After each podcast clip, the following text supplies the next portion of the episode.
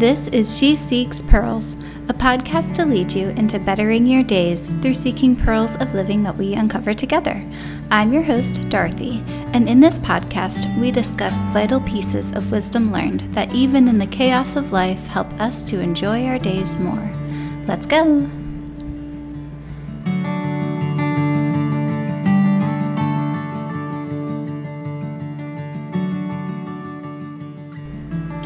Everyone, and welcome back. I've spent a lot of time working on my home lately just to try to make it look and feel more calming since I spend a lot of time in my home and I really just want to enjoy it. I still work part time as a nurse, but I spend a lot of time in my home with Jack and our daughter, and soon our son too.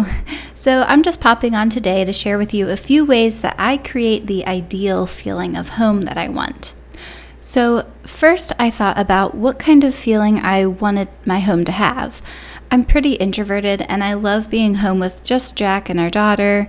So, we don't have that large of a home and we don't often host parties or family get togethers for that reason. So, our home is pretty much focused on just the three of us if we ever get to buy land and build a house, um, we'd design it so that we'd have enough space to have company over and to be able to comfortably host an inside party with enough space for like the whole family. But right now, our little rancher fits just our little family. So, with that in mind, I really just wanted to design our home in a way that was soothing for all of us and included style that both Jack and I like. So, Jack is really into hunting, and we've incorporated his mounts and things like that into our space without them making look out of place. I like black and white and more simple looking styles, kind of like the modern uh, modern look. So I don't like a lot of knickknacks. That just looks really messy to me. So I bought matching woven blinds to put all throughout the house that blend nicely with the natural look of my husband's deer mounts and his bear rug and other things like that, so that the styles just blend a little bit more and it's more appealing to the eye, and therefore it's soothing to me. so Jack has this little like shiny football trophy thing for winning this fantasy football league that he was in. So we are the hosts of this lovely trophy for a year um, until whoever the winner of the fantasy league is next time. So I placed the trophy at a spot that it didn't look too out of place and sat it on like a nice knitted doily looking thing so that it kind of looks more like it's meant to be there instead of like, oh, I just sat it there for convenience, you know? So just take a look around your home and see if there's anything that sticks out to you as an eyesore for the general style or design and think up ways to make those eyesores blend a little bit more into your desired look of the home. That is, if that item, you know, needs to stick around. Perhaps that family heirloom item does not need to be like front and center if it bothers you. Maybe you can just set it into your glass hutch instead of, you know, like I said, something that's front and center on the entertainment center if it bothers you there. Just think of ways to place items in your home in a way that you can enjoy it. And for my daughter, when I was looking at uh, play kitchen sets for her, I chose the play kitchen set from IKEA because it just has a beautiful aesthetic and it still does the trick. I don't have hardly any closets in my home, so there would be no realistic way of, you know, putting away her kitchen when she's done playing with it or, or I guess that would be too large of an item to move in and out of a closet, anyways. But basically, the only choice we have is for her toys to be in a big, wide open, visible space. So, because of that, I wanted to choose a color of the kitchen set that would not be an eyesore with the other things that we have in the living room. I mean, if we had like an entire playroom designated to just her toys, then everything is gonna be like plastic, pink, and purple, and hot pink neon colors and all that kind of crazy stuff, sure, whatever, that's like a toy room. But for her toys being in the living room and for me having like a specific style that I like, then I wanted to make sure that her toys, or at least toys that couldn't be put away into um, like a little box or something, at least to make sure that those toys do look nice with the with the style that I have in the living room. So, again, my goal was to make the space in my home soothing and enjoyable for me and my husband to look at. Now, Jack wouldn't care if the kitchen set was hot pink and neon green, but I would care if I had to look at that every day, you know, in comparison to the way that I styled the rest of that room. So, I went with a color scheme that was soothing to the eye for me. So, okay, after you've kind of done an overview of your current situation, like of your house and the style of each room, do a decluttering. That's always the top priority, in my opinion. Just get rid of the junk. Clutter is never a soothing thing. So just address. So just address it, make a decision on that stuff, and move on. Then imagine each area of your home and what you enjoy about each area, or what makes you feel stressed or uneasy, or what makes you kind of relax. Identify if it's a pattern of junk, or if it's a style issue that you'd like to address, or what it is that's making you not enjoy that space as much. Go through each room in your house and just see what you think. Now, for my basement, it's my laundry room and my backstock and out of season storage area, so it's kind of crazy down there. I don't really care. I want to be able to find what I need to have it kind of generally neat and put away, but it doesn't need to be aesthetically pleasing, at least for me. Um, I know I've definitely seen um, storage areas on Pinterest where like everything is on like these, you know, perfectly matching. Um, you know, wire shelving with like all of the same storage bins that were perfectly aligned and the exact same storage bin color and everything like that. I mean, that's also soothing for me to look at, but it doesn't bother me that my basement is not that level of aesthetically pleasing. So you just have to know kind of like for you personally, what are some things about your home that you really enjoy or don't enjoy and kind of go off of that.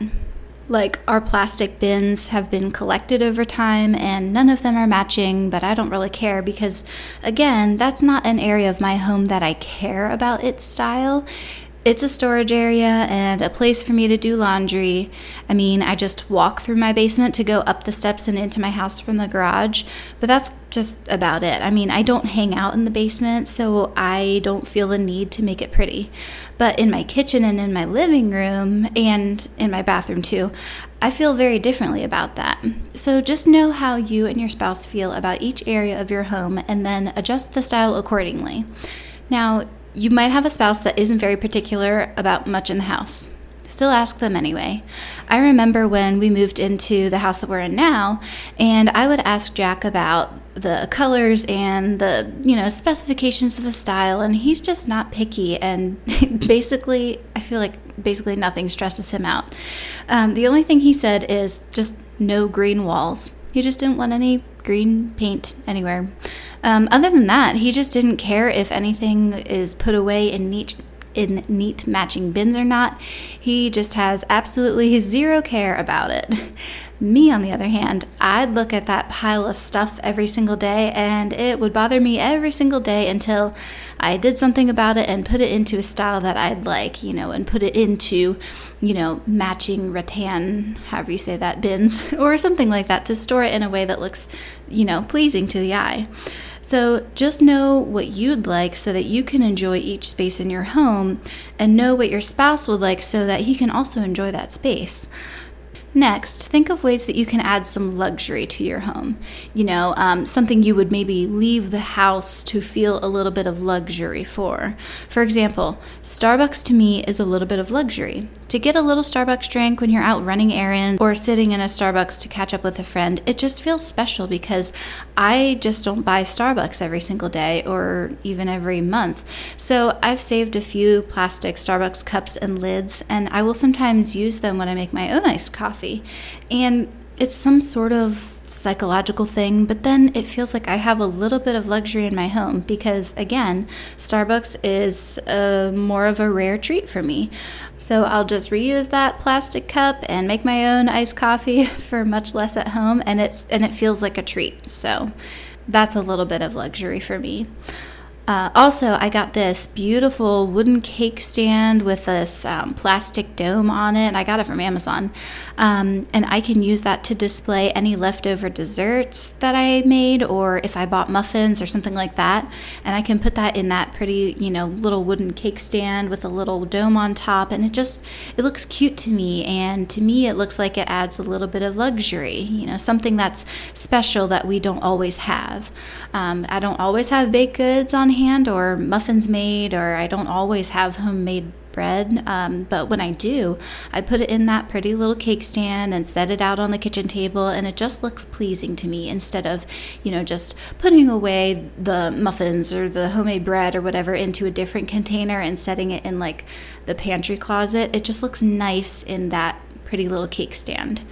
So I try to incorporate a little bit of luxury into my home because I really want to enjoy my home and not be stressed out by it.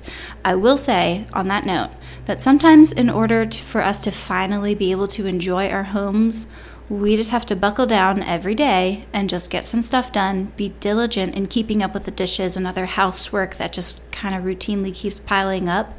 And then that will really give you a boost in being able to enjoy your home instead of day after day just being stressed out by looking at all the things that you have to do.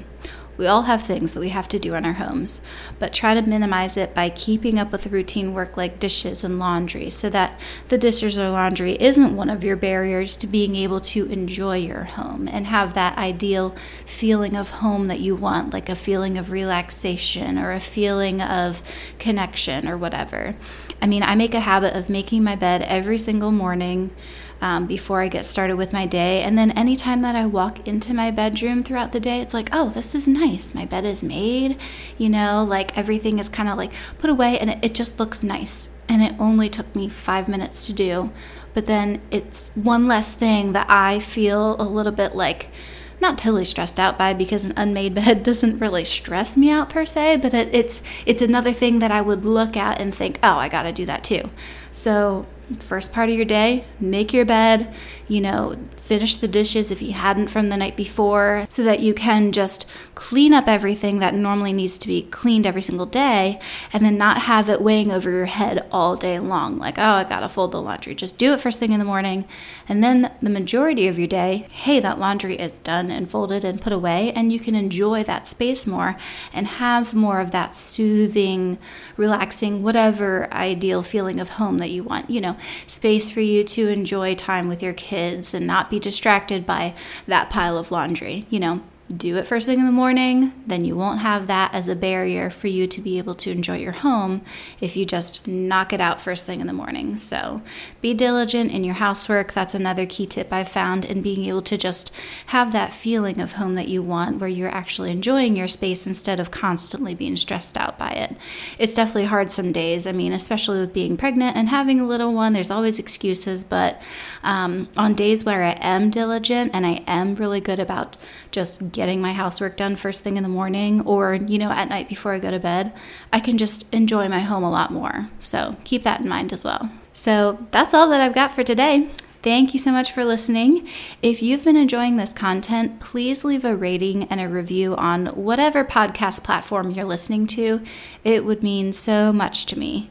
And if you have any questions or want to hear about anything in particular from me, let me know by reaching out to me on my blog at sheseekspearls.com or my Instagram, which is also She Seeks Pearls, or sending me an email to hello at sheseekspearls.com. I based this podcast episode off a blog post that I wrote a year ago. So, to conclude this episode, I'll just end it with reading what I wrote in my blog post on this topic. So, here it is. Basically, you can create your ideal feeling of home through visual aspects like the style and setup of your home by first removing the unnecessary, deciding room by room what kind of feeling you're after, and lastly, fulfilling your home with that feeling that you would leave your house to get. A key mindset to this whole process is being grateful for what you do have, while at the same time optimizing your space to meet your desires. But if you are working out of a spirit of ungratefulness, you won't go far with your goals. Be thankful for what you have while you implement changes in your home to enjoy your space even more. So go ahead and start with these ways to create your ideal feeling of home right now.